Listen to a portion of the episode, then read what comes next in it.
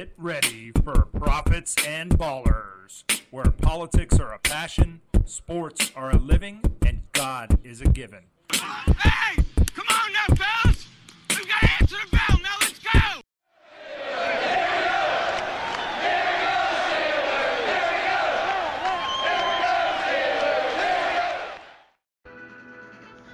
Hello, Steeler Nation. Thank you for tuning in to Prophets and Ballers. I am your Steeler Prophet Slegs.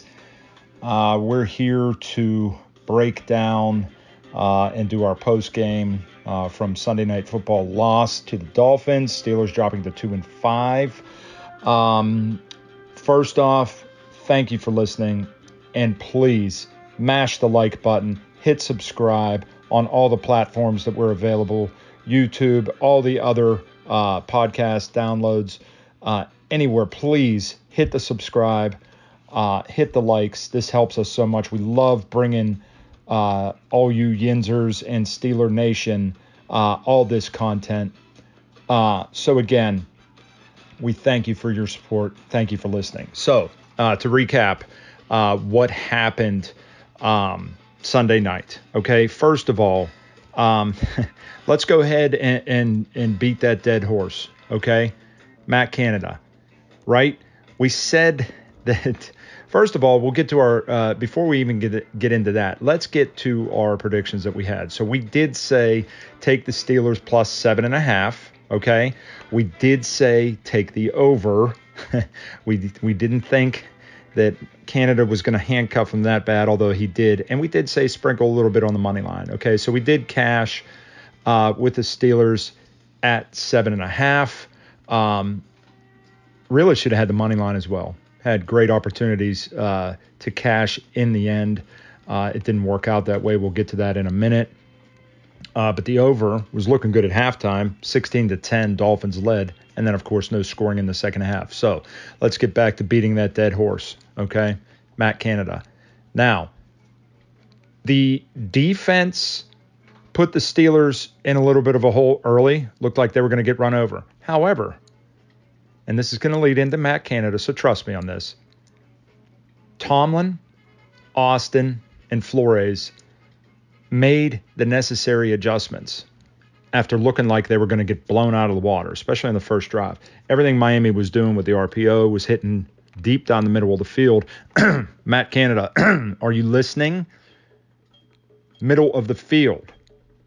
Steelers made adjustments, and after the early setbacks, settled in, held Miami out of the end zone.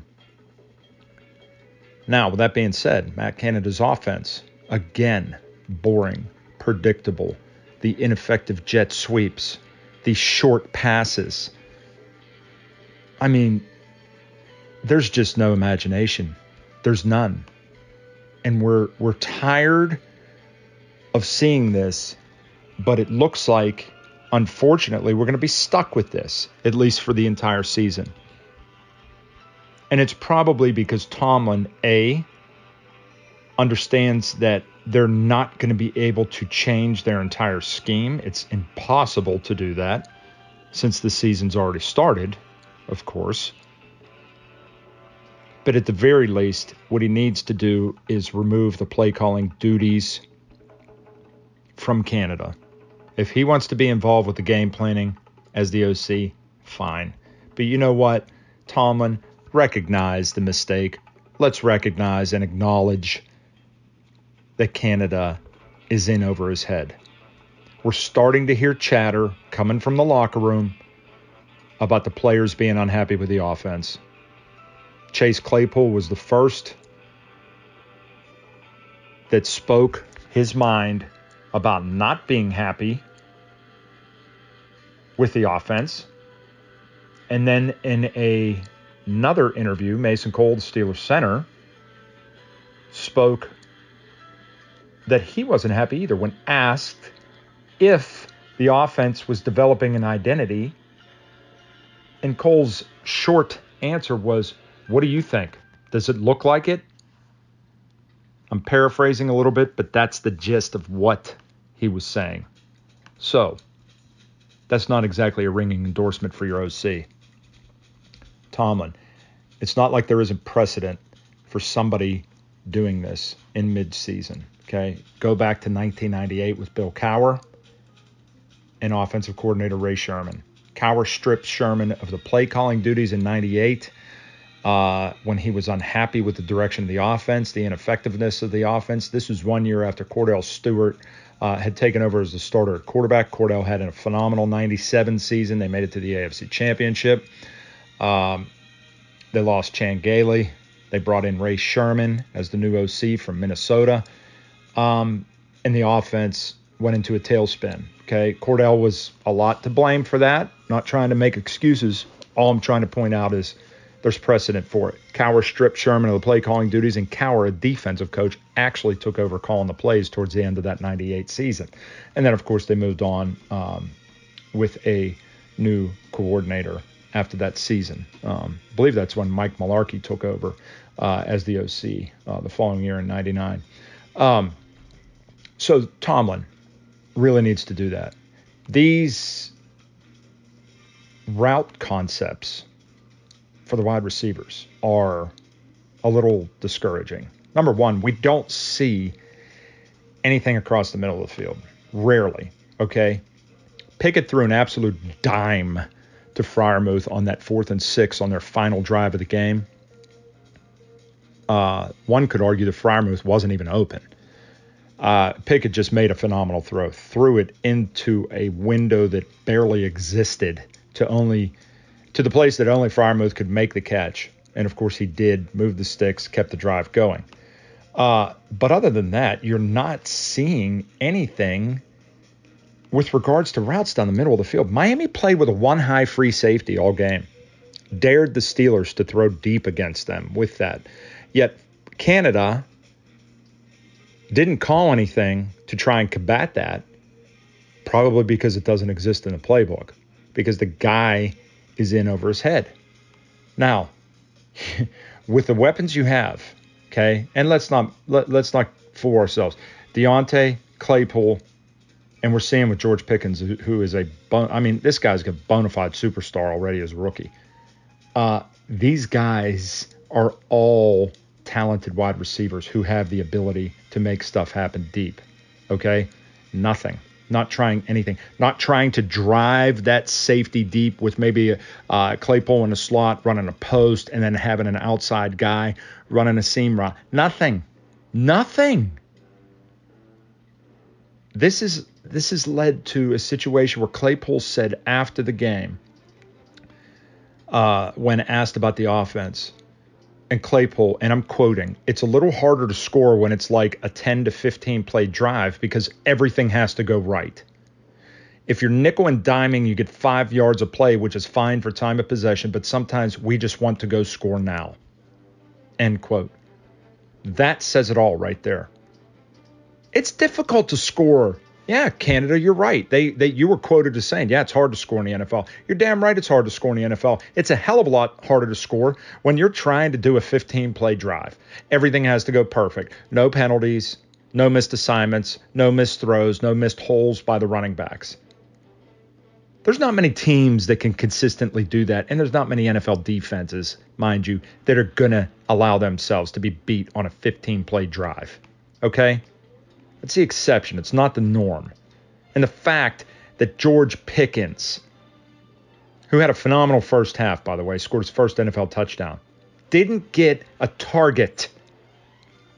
Not one target until five minutes were left in the game. Finished with six catches for 61 yards. That's criminal. When I look at his routes that he ran on Sunday night, there wasn't a single route across the middle of the field. Everything was wide to the sidelines, with the exception of the 30 yarder that he caught up the left sideline. Everything was an, a little out route to the sideline. He ran a couple little baby slants to the middle. That's it. On the penultimate drive, when the Steelers were down, and it looked like they were going to take the lead. They were driving, they were driving, they had a third and one. Unfortunately, they took a five yard penalty, illegal shift. Third and six. Then they get a holding penalty. Third and 16. Mind you, they're still in field goal range. Mind you, there's still time on the clock. Pickett throws the interception. Now, terrible throw. Okay, terrible throw. Two things about it, though. He's a rookie trying to make a play. I'm not going to absolve him of that because it was a terrible throw. However, understand what you're dealing with. Rookie trying to make a play, he knows they're down. Okay, it would have been okay to settle for a field goal, trust your defense that had done the job since the first quarter to shut the Dolphins out, get the ball back, and try for either a game winning touchdown or game tying field goal. The routes, the route concept that was called on third and 16, four hooks to the sticks. Four hooks to the sticks. Watch it on film. Pickett throws, tries to get it uh, uh, to the number two uh, on that side. And the Dolphins, who essentially lined up at the sticks with their DBs, that's the easiest play to pick off. Miami had one interception as a team coming into Sunday night's game. One. They picked Kenny Pickett off three times. Anybody could have intercepted that third and 16 throw. Anybody if you're playing at the sticks and the receiver is breaking down, they're breaking on the ball right now. There's no chance for Pickett to complete that. So, A, he shouldn't have thrown it, but B, he's a rookie. It is what it is. Now, final drive of the game. Again, Pickett trying to make a play, throws it to the end zone, picked off to end the game. Now, he said after the game that he thought Diontae was coming back to the ball a miscommunication there. Number one, I'm probably inclined to believe that Pickett expected him to break back to the ball, and maybe Diontae read it a different way. Okay. I'm not going to place blame. The ball shouldn't have been thrown. Here's the thing Kenny could have tucked that ball and ran for plenty of yards. Now, I understand that he's got a clock in his head and he's thinking time's winding down. I got to make a play. However, when the linebacker turned to run with Najee Harris, when Kenny broke the pocket and Najee was releasing to go run uh, to get open as a dump off. His back is to Pickett. Pickett could have tucked the ball and ran and probably picked up 15 yards at least. Probably could have got about to the 10 yard line before having to go out of bounds. And then from there, they probably would have had a couple, two or three plays possibly to go into the end zone. So again, learning situation for Kenny Pickett. But that's what he needs as a rookie. He needs to experience that. He needs to experience these lows right now.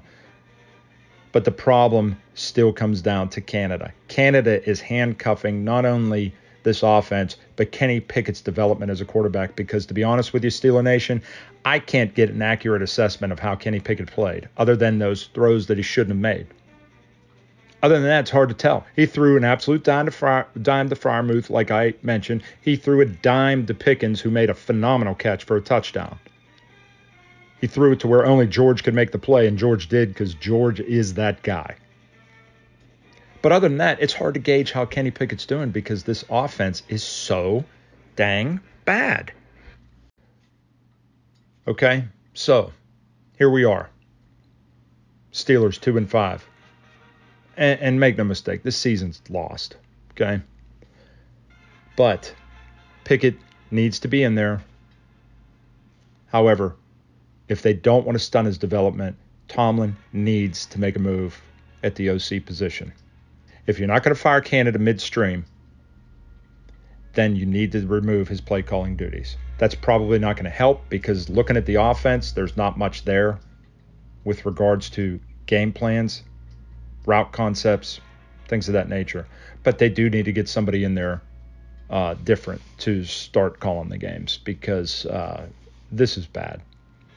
It's beyond bad. Um, and starting to hear from other outlets out there, um, uh, opposing coaches, uh, opposing former players, that Matt Canada's offense is super predictable, super basic, does not require a ton of talent defensively to stop the offense. And the proof's in the pudding. They can't score. They've got nine touchdowns this year in seven games. We mentioned it before. Everybody was pointing at seven. It's seven's fault. He's too old, can't run the Matt Canada offense. Well, guess what? we're seeing worse results with regards to scoring and production than we did when seven was in there last year. And you want to know why? Because when seven, every time when enough was enough and the Steelers got into a big hole and he went no huddle, he was doing it on his own. So, Steeler Nation, Yinzer Nation, listen. Don't get down too bad, especially on Pickett. Uh, don't get back down too bad on the actual players here, okay? They're playing uh, handicapped right now, and the handicap is their offensive coordinator. Uh, things will get a little bit better when TJ Watt returns because he will bring that element to the defense that they're missing, which is the pass rush. Uh, but until then, we're, we're, we're stuck with a bad year right now, okay? But chin up, chin up, Steeler Nation. Let's hope, let's band together that Tomlin does the right thing and jettisons Matt Canada uh, into orbit uh, to where one can only hope that he sets forth on a trajectory trajectory that takes him straight into the sun and he bursts into flames. Uh, because that's what this offense is a dumpster fire of flames. Steeler Nation, thanks again for listening to the Sunday Night Football recap. Thank you for listening to Prophets and Ballers. I am your Steeler Prophet. Again, please mash the like button. Please subscribe. We love bringing you this. Steeler Nation, until next week's pregame, we're out.